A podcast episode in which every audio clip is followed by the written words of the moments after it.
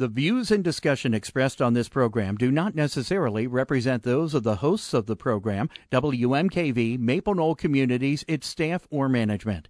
The information and advice presented are educational in nature and not intended to be taken as legal, accounting, or other professional advice. Always consult with your own legal, accounting, or other professional before making any investment.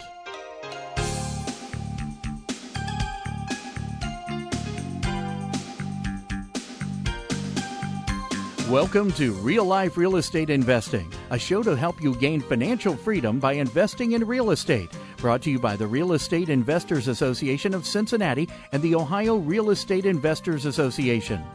You're listening to Real Life Real Estate Investing on 89.3 FM WMKV. And now your host, Vena Jones Cox.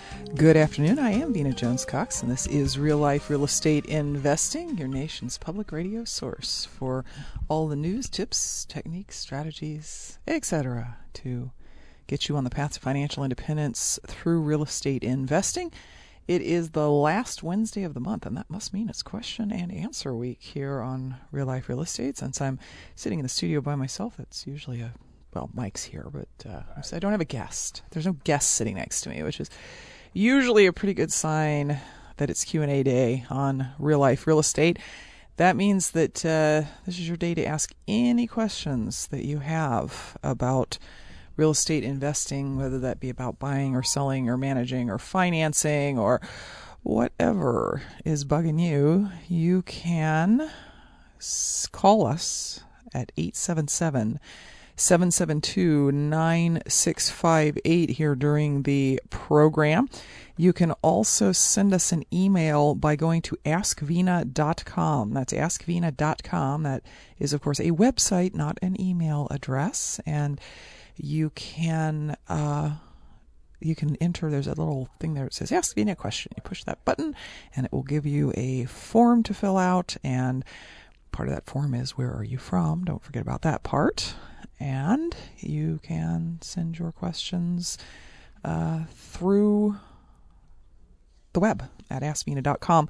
While you're there, also click on the try our free real life real estate e-letter button that will ask for your email address and once you have uh, filled that out every week you will be informed ahead of time about what will uh, what will excuse me, I'm, i just got a really interesting question popped up on my screen about what's up coming up on real life real estate investing, and uh, that is uh, again askvena.com, and you don't want to miss that opportunity because you'll also learn about other upcoming opportunities. Now, uh, we got quite a few questions here prior to the program. And uh, we're going to start with those that came in through askvena.com.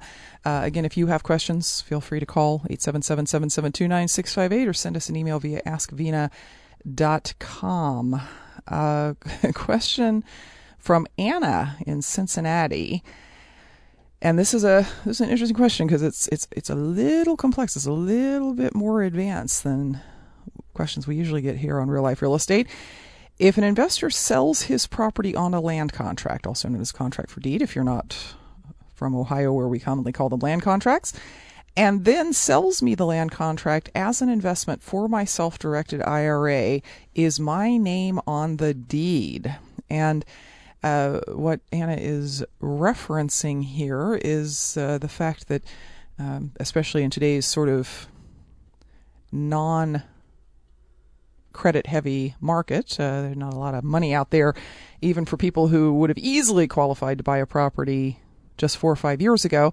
Um, many sellers are now selling their properties and carrying back the financing themselves, meaning instead of you uh, um, going to the bank and getting money from the bank to buy a house, you simply make payments directly to the seller. One of the ways in which that is often done is via what's called a land contract. Now, the difference between a land contract and a more typical mortgage is that when you get a mortgage against the property, what happens is you, as the buyer, have the deed in your name, and the mortgage holder, the bank, has a lien against that deed in the form of the mortgage and note.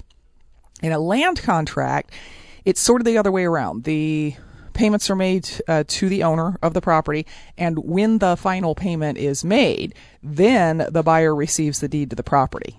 So, uh, land contracts are also called contracts for deed, and that is uh, really a more accurate description of what they are because they're a contract by which you make X number of payments and then you receive the deed. So the seller's name remains on that deed until that last payment is made. And Anna's question, which takes it a step further, is what if the investor wanted to sell her the property subject to that existing land contract. So in other words, what she what she is buying is a property that already has someone in it making payments. Now, if she was being sold a mortgage, which is a fairly common thing, uh, if she if she were to buy a mortgage, uh, the, the, the same person stays on the deed. That's the owner of the property, and she would simply re, re, uh, receive the payment stream. Anna, when you buy a land contract, you kind of have to buy the property with the land contract. So the because uh, it's it's not a it's not a lien against the title. Okay, it is a contract between the person who's living there and the person whose name is on the title.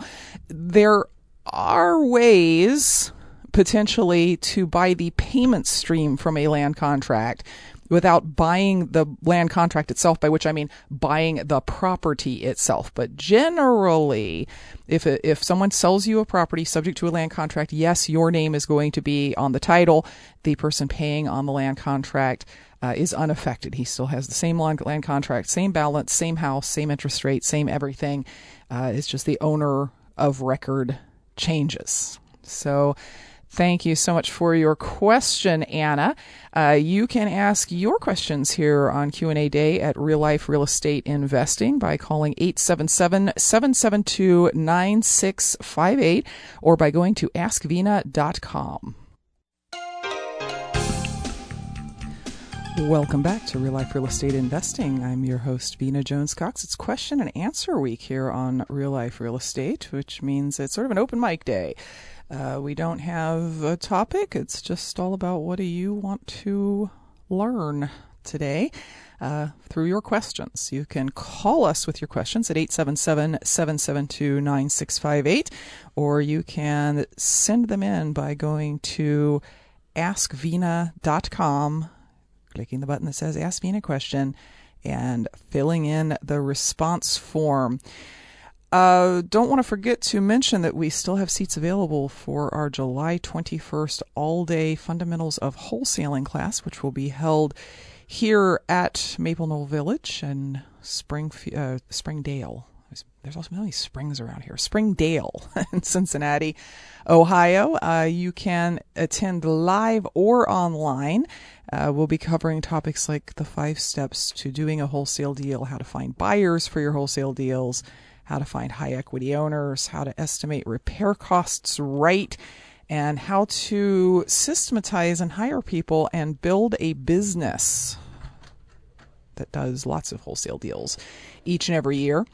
It's a $99 pledge for one person to attend to WMKV, and you can uh, find out more about that and sign up by going to wmkvfm.org. Do not forget that uh, you can attend from the comfort of your own home by watching on your computer screen as well. If you're way, way out of town and you can't get into Cincinnati for a day, uh, if you choose that method, we will also be recording the session and uh, you can get the recordings later. So Again, that's WMKVFM.org. It's right on the front page. It says pledge for real life real estate's all day wholesale class. So check that out. A uh, question from Anthony in Cincinnati. Is there anything someone could do on their lunch break to build their business if all they have is 45 minutes? If so, what would that be? Also, is there anything you can do after normal business hours, like after 8 or 9 p.m., to help build a business? I ask this because the schedule I have working full time, and then some days I get my son after school. He has sports that he plays, but I still want to build my business. Now, Anthony, the first time I read this question over, it, it stopped me in my tracks because I read it to say you have 45 minutes a day, period. And uh, in rereading it, I think what you're saying is you have this 45 minutes in the middle of the day that you would like to put to use, not that there not that that's all that there is, right? So um, I'm going to go on that theory, Anthony, because if you are telling me that you have 45 minutes a day plus potentially some time after 8 or 9 p.m., I am going to say you need to find a way to clear some stuff out of your schedule if you're serious about building any kind of business. If what you're saying is, what could I do in 45 minutes each day that would help me to build my business, I would say uh, there's there's quite a few things. I mean, in in uh, uh, in your in your after hours time after 8 or 9 p.m you could certainly uh, do things like go into the public record and find people who are facing foreclosure or who have inherited a property or who have um, building orders against their properties.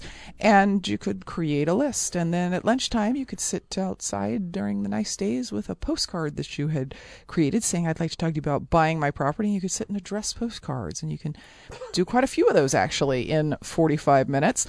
Uh, again, I hope you're not saying that's all the time you have because then the next few days you're going to have a 45 minute window in which to take and return those phone calls. So I hope you also have some weekends and a little bit more in the way of evenings and so on. Uh, you can also, of course, spend that time uh, calling the numbers that you've written down from bandit signs that say I buy houses and talking to those folks about what they are buying. If you're going to uh, wholesale, if you're going to be a landlord, you can spend that time finding and talking to contractors to fix up your property or talking to tenants. Uh, yeah, I mean, 40, 45 minutes a day isn't a whole lot of time, but uh, assuming that's not all you have and what you're looking for is to use it more valuably, uh, anything that can be done on the internet, anything that can be done without you physically going out and looking at a property would probably be a good use of that time. And uh, it, it's actually a pretty good uh, plan to spend that time each day doing something with your real estate business because there is definitely something to be said for the momentum of continually working on that, even in short periods of time. It just keeps it at the front of your mind. It keeps you moving forward. You know, maybe you can't, maybe you can't get a whole lot accomplished in 45 minutes, but it's more than, you know, you would have otherwise. And you start to add them up it becomes uh, an hour and a half in two days and three hours and four days, and you get stuff done. A uh, question from Darren in Detroit, Michigan. Hi, Vena. I'm a struggling part time wholesaler with a job. One of my biggest problems is trying to market on a very small shoestring bu- uh, budget and trying to drive traffic to my website gen- to generate quality leads. If you were in my shoes with no car and a shoestring amount of cash, uh, trying to fire your boss yesterday, please share your expert advice on what steps you would take immediately to change that course. Uh, that, that that's an interesting question, Darren, especially the part about no car, because that makes me wonder how you're going to go look at a property if you do get a phone call on it, and that is sort of an important thing to be able to do if you are a wholesaler you don't want to be calling buyers and saying, uh, "Yeah, I got this great deal for you." No, I haven't seen it, because that's uh, you know they're going to want to know what what what the property needs, and if you don't know the answer to that, or the only answer you have is, "Well, the owner said it needs X, Y, and Z," you're going to have a difficult time even knowing what to put the property under contract for, much less uh, convincing a buyer that it's worth their time to go and see it. Uh, you talk about trying to drive traffic to your web- website to generate quality leads. You know, that's that's one way to go. Um, I mean, obviously there are things that you can do to in- increase the traffic uh, to your website. Uh, I have not found the web to be the best place to generate leads from sellers. I know that uh, you know we get we get a few a week. They don't tend to be any better quality than leads that we get otherwise, and we get many more leads uh, by doing other things other than what is on the web. Uh, in fact, I, I might even say that the quality of those is poorer because it is so easy for somebody who's just sort of surfing the web to say, yeah, I wonder what they would give me for my house and fill in that form. Uh, certainly, being at the top of the search results would help you uh, to get more of those leads, but uh, it is very, very uh, um, important that you be doing some other things as well. Given the shoestring budget, I would not be making offers on bank owned properties because those are going to require some earnest money from you. Uh, I would be doing things like looking for vacant, ugly houses and tracking down the owners and calling them.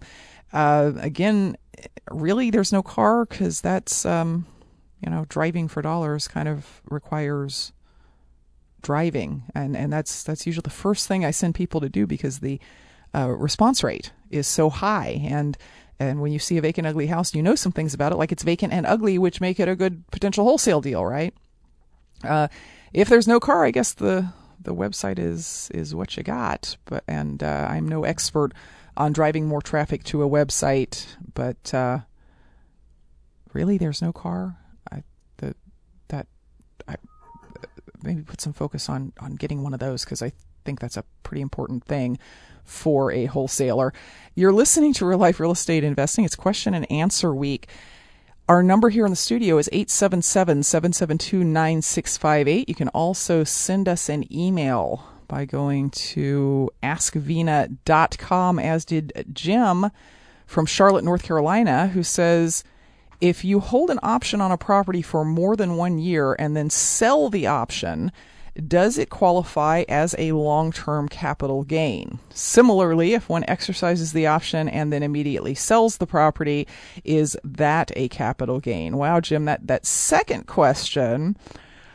I think you would need to talk to a tax attorney who could make that argument that, that if you bought the property on Monday via exercising an option and then sold it on Tuesday, that you would be able to argue that that was a long term capital gain and thus subject to a lower tax because I think that exercising the option is probably going to make the IRS is probably going to say, uh, we don't care how long you had the option, you bought it on Monday and sold it on Tuesday. That's a short term capital gain, or depending on the rest of what your real estate uh, workings look like. Uh, it might even be ordinary income.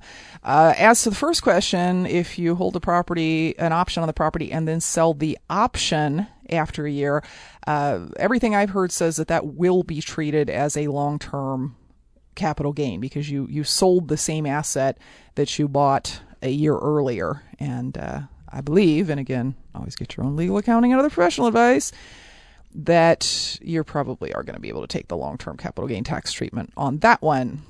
It's real life real estate investing question and answer week. Give us a call with a question at 877 772 9658 or go to askvena.com. Welcome back to Real Life Real Estate Investing. I'm your host, Vena Jones Cox. It is the last Wednesday of the month, thus being question and answer week. Uh, we are taking your calls at 877 772 9658 or your emails if you go to the askvena.com website. Uh, right now, we're going to go and talk to Mike, who's on line one from Cincinnati. Mike, welcome to Real Life Real Estate. Hey there. Hi.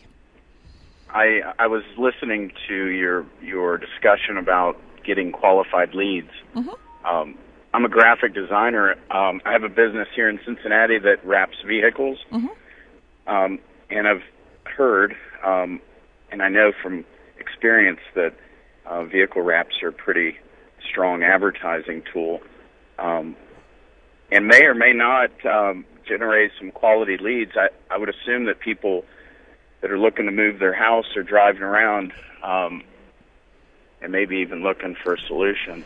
Yes, uh, one of the ways in which you will often see people who buy houses trying to reach out to people who might have houses to sell is through things like vehicle wraps and um, the lettering that goes in the windows of the car and the magnetic signs that go on the car and so on.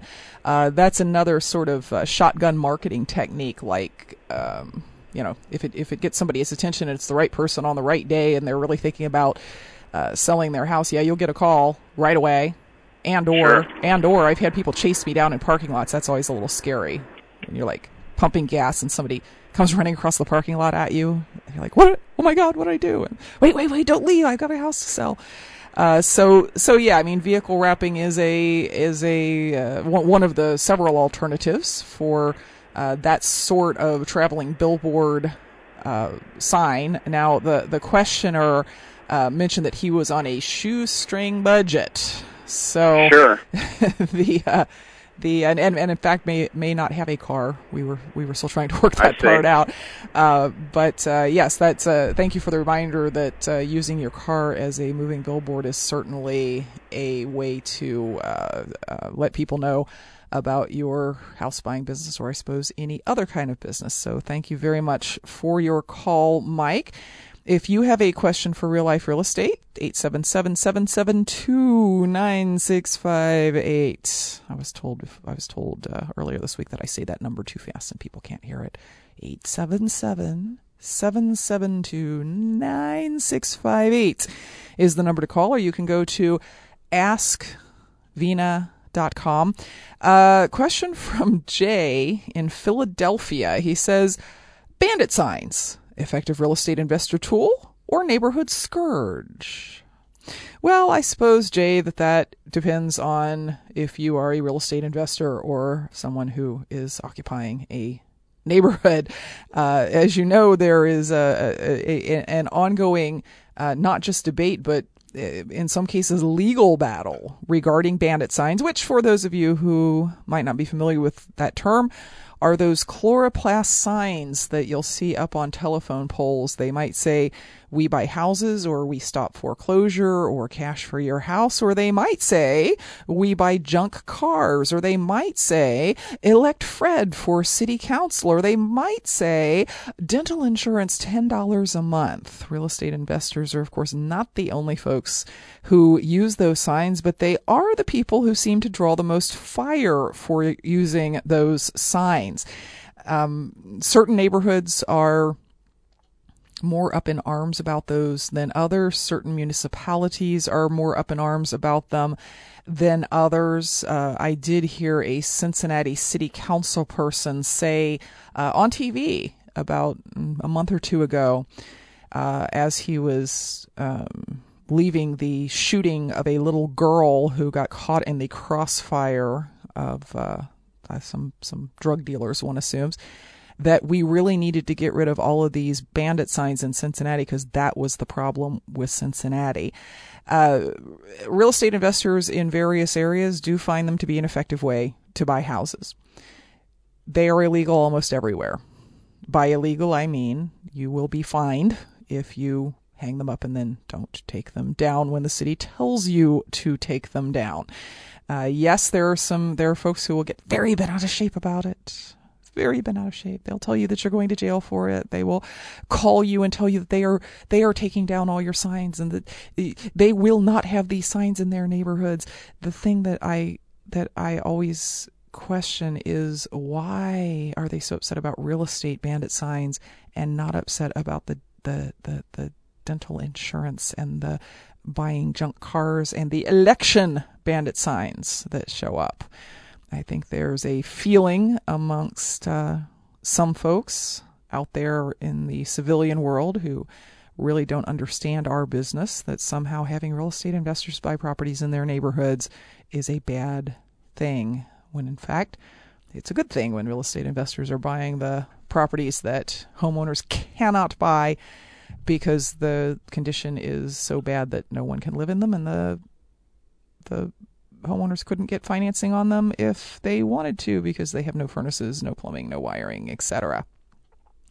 So yes, Jay, effective real estate investor tool and neighborhood scourge. And thank you for your question. Uh, You're listening to Real Life Real Estate Investing question and answer week here on Real Life Real Estate. Send in your questions by going to askvena.com or call one in at 877 772 9658. A question that came in yesterday via the askvena.com site. This one is also from Anthony in Cincinnati. Uh, how do you find out what areas are best to drive around and look for houses to wholesale? And the second question is from your experience, are most real estate investors self employed one person operations or are they a true business with employees? Well, I can tell you, uh, Anthony, the answer to number two is definitely most real estate investors are self employed people. If you look at the cash flow quadrants, I think that's what you're referencing, Robert Kiyosaki's cash flow quadrants. 99.9% of all real estate investors fall firmly into the S category. They are the center of all their own systems if they have help to do some things like renovation, uh, it is not employee type help, it is contractor type help, and uh, they still have to oversee all of that stuff. So, yes, definitely most small real estate investors, which is to say people investing in small residential properties and wholesaling and retailing, are definitely self employed people, not true businesses. Um, finding out what areas are best to drive around to look for houses to wholesale. Uh, I'll tell you that one of the great measures of that, if you're going to drive for dollars, is you should you should be stopping and writing down an address approximately every minute. If you are writing down an address less than every minute, it's taking you five minutes to find a vacant ugly property you're in a neighborhood that's a little bit too good for what you're trying to achieve.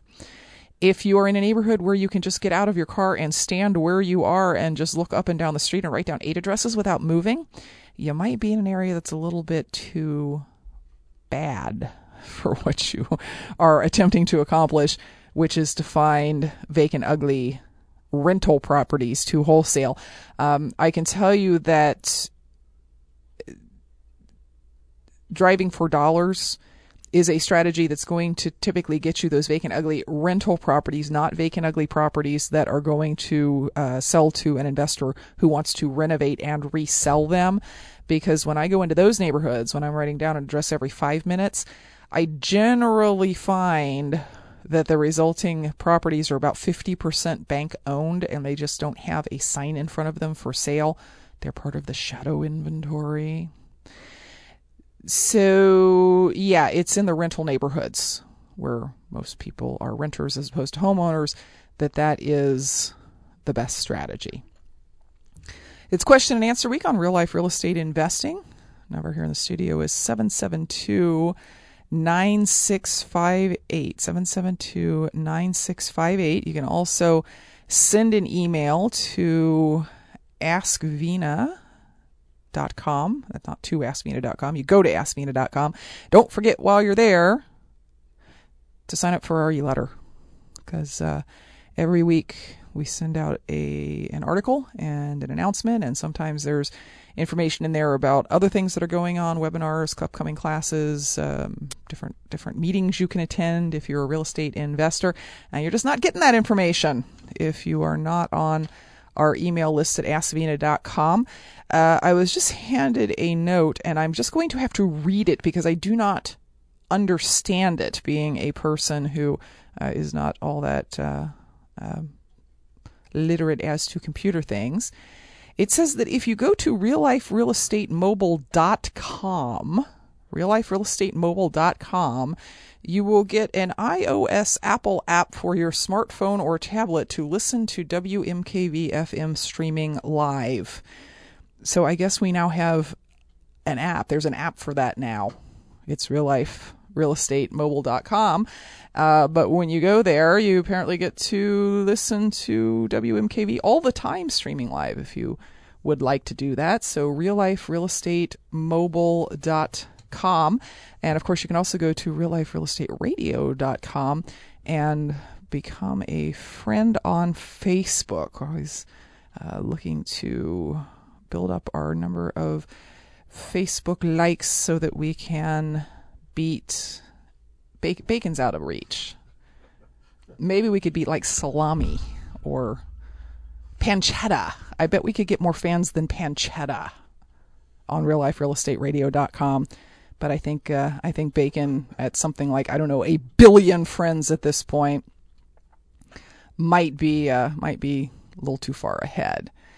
Um, question from let's see, that's that's the same question from Darren, only it was sent in a week ago. But this one starts with I'm at work and I want to listen to the show tonight. What's the call in number? I guess I guess it's time to mention again for the folks who might be listening to us on the podcast rather than live that real life real estate investing is not a podcast and it is not a webinar. It is not something that's happening online. It's something that's actually happening in the radio world. It is being broadcast over radio waves and being received by those receivers that people call radios here in the Cincinnati area. It just happens that you can listen to it live streaming as well, but you never have to have a telephone to call in to listen to real life real estate. It is an extremely, extremely um, common misconception because there's so many there's so many webinars out there and and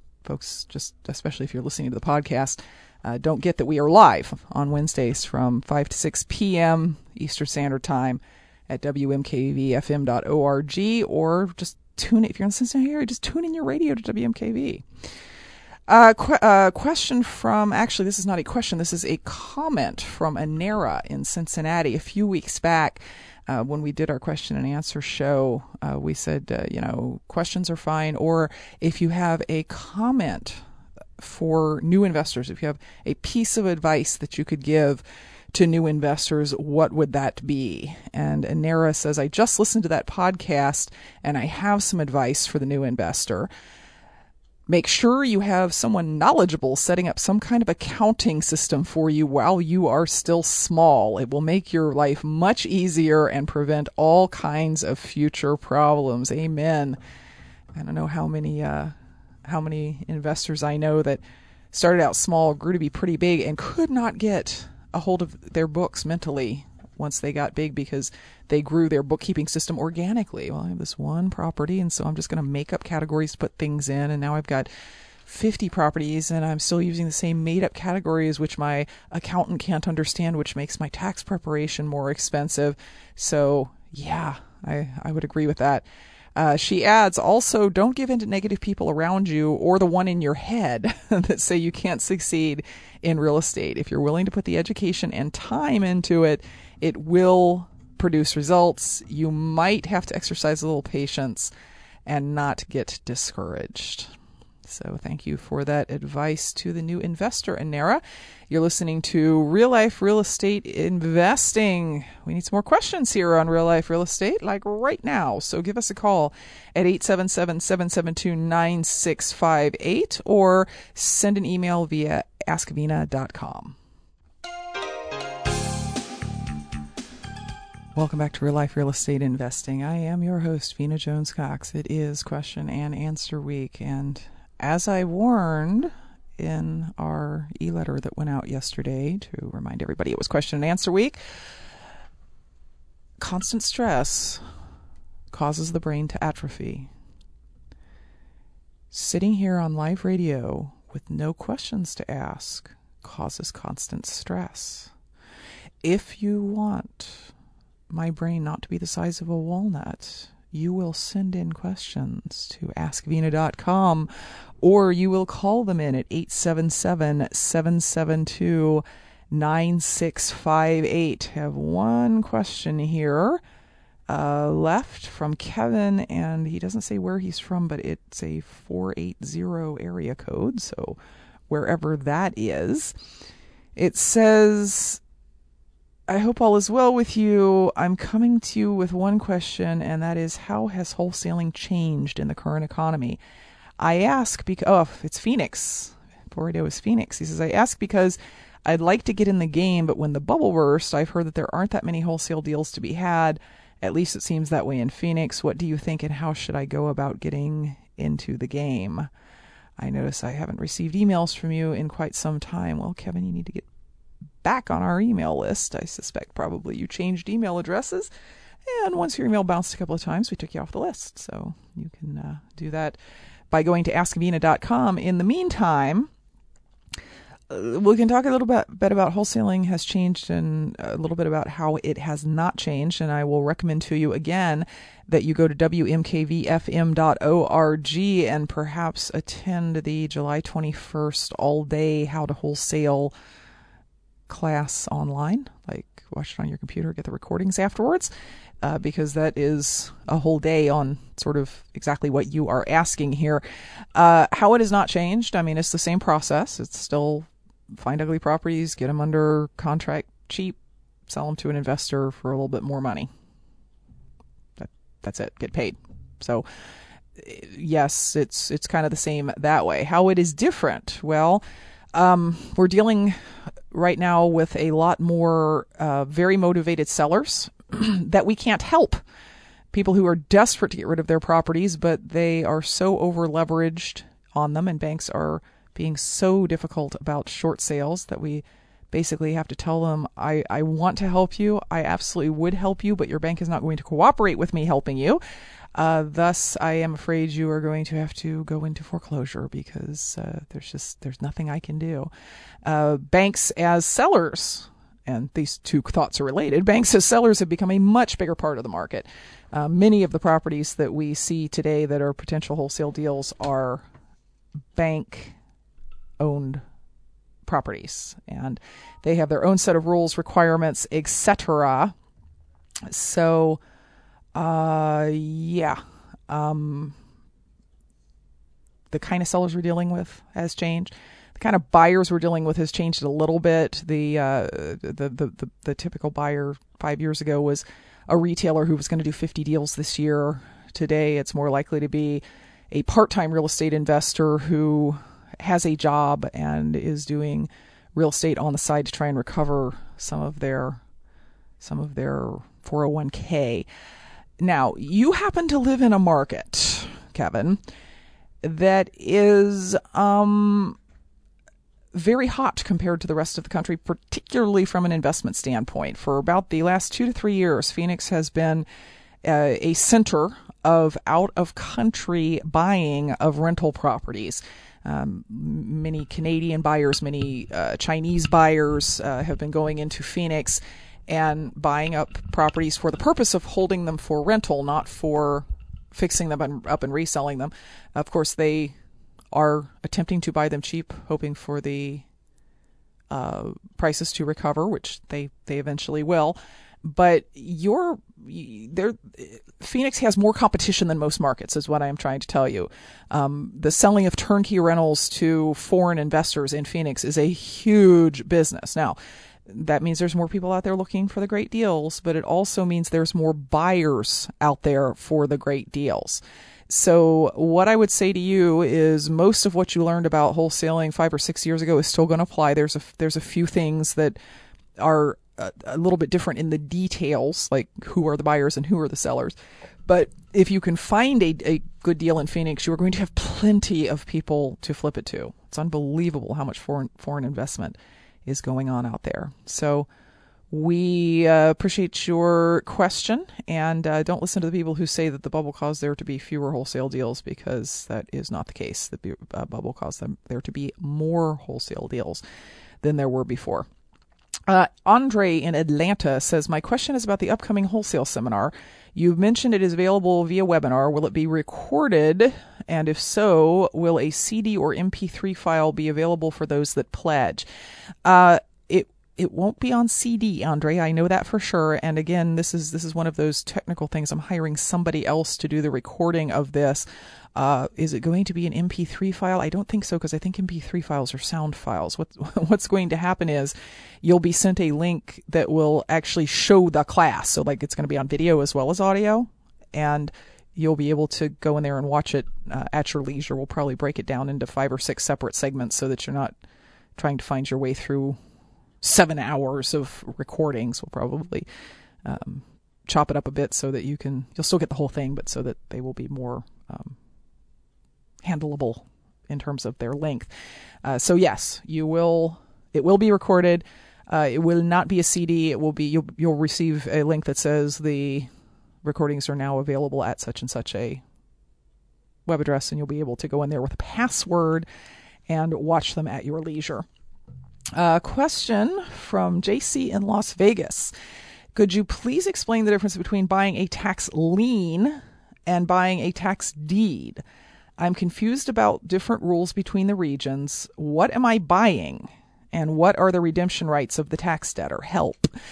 well, uh, that is a really good question, JC, and I and I I, I, I hear a lot of people uh, talk about this that if they are not confused, they are at least not always using the right language to describe what it is that they are buying.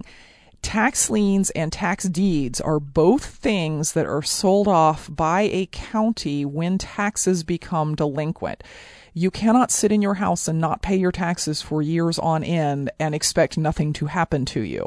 Uh, eventually, the county will either sell your property for the back taxes at a, a something similar to a sheriff's sale, or it will sell off the debt, which means uh, the county will get some cash, and now you don't owe the money to the county anymore. You owe it to whoever it is that bought the debt.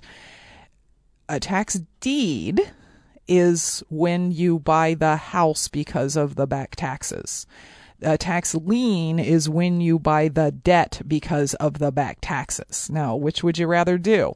It doesn't really matter because you don't get to decide whether you buy a tax lien or a tax deed. Individual states and counties have made that decision for themselves as to whether they are going to be uh, tax lien or tax deed sellers. In some states, uh, the the the law is that all sales of that nature are going to be tax lien sales. In some states, all sales are tax deed sales. In some states, like Ohio, it is a mixture. Some counties are tax lien counties, some counties are tax deed counties. Uh, confused about the different rules between the regions, uh, call up the county in the county in which you are proposing to buy one of these things and say, What am I getting when I buy this? If I come down and bid, what am I getting? And they will tell you it's either a lien or a deed. Uh, people who buy tax liens get interest on those tax liens. It is generally a pretty high rate of interest. Uh, I've seen anything from 10% a year to 21% a half as the interest on those. Now, that of course presumes that the person who wasn't paying their taxes before, now you've bought their debt and now they're going to pay you even though they weren't paying before. Um, many times that does not happen, and so what what comes to pass after a certain period of time is that you, as that lien holder, get to go foreclose on the property. And yes, pay for that foreclosure and take it through the full legal process, but uh, in theory, getting yourself a property at the end of that for uh, hopefully not too terribly much money. Uh, you asked about redemption rights of the debtors. In most places, there is some sort of a right of redemption, both in tax lien and tax deed sales.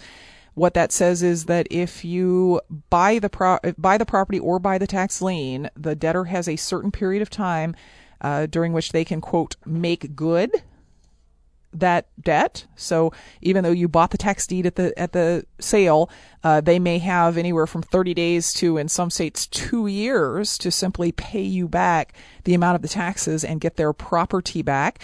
Uh, if it's two years, obviously that's a big problem, right? You don't want to sit there on a property for two years not renovating it and not renting it, uh, hoping that uh, somebody will not redeem their tax deed.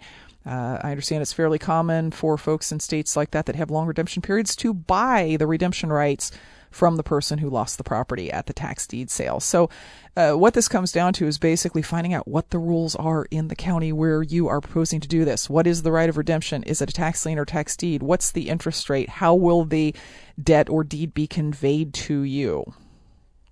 So, good luck with that, JC. Uh, you've been listening to Real Life Real Estate Investing. Our show for today is over. We really thank you all for your great questions. We'll be back next week with more information to put you on the path to financial independence through real estate investing. Until then, happy investing.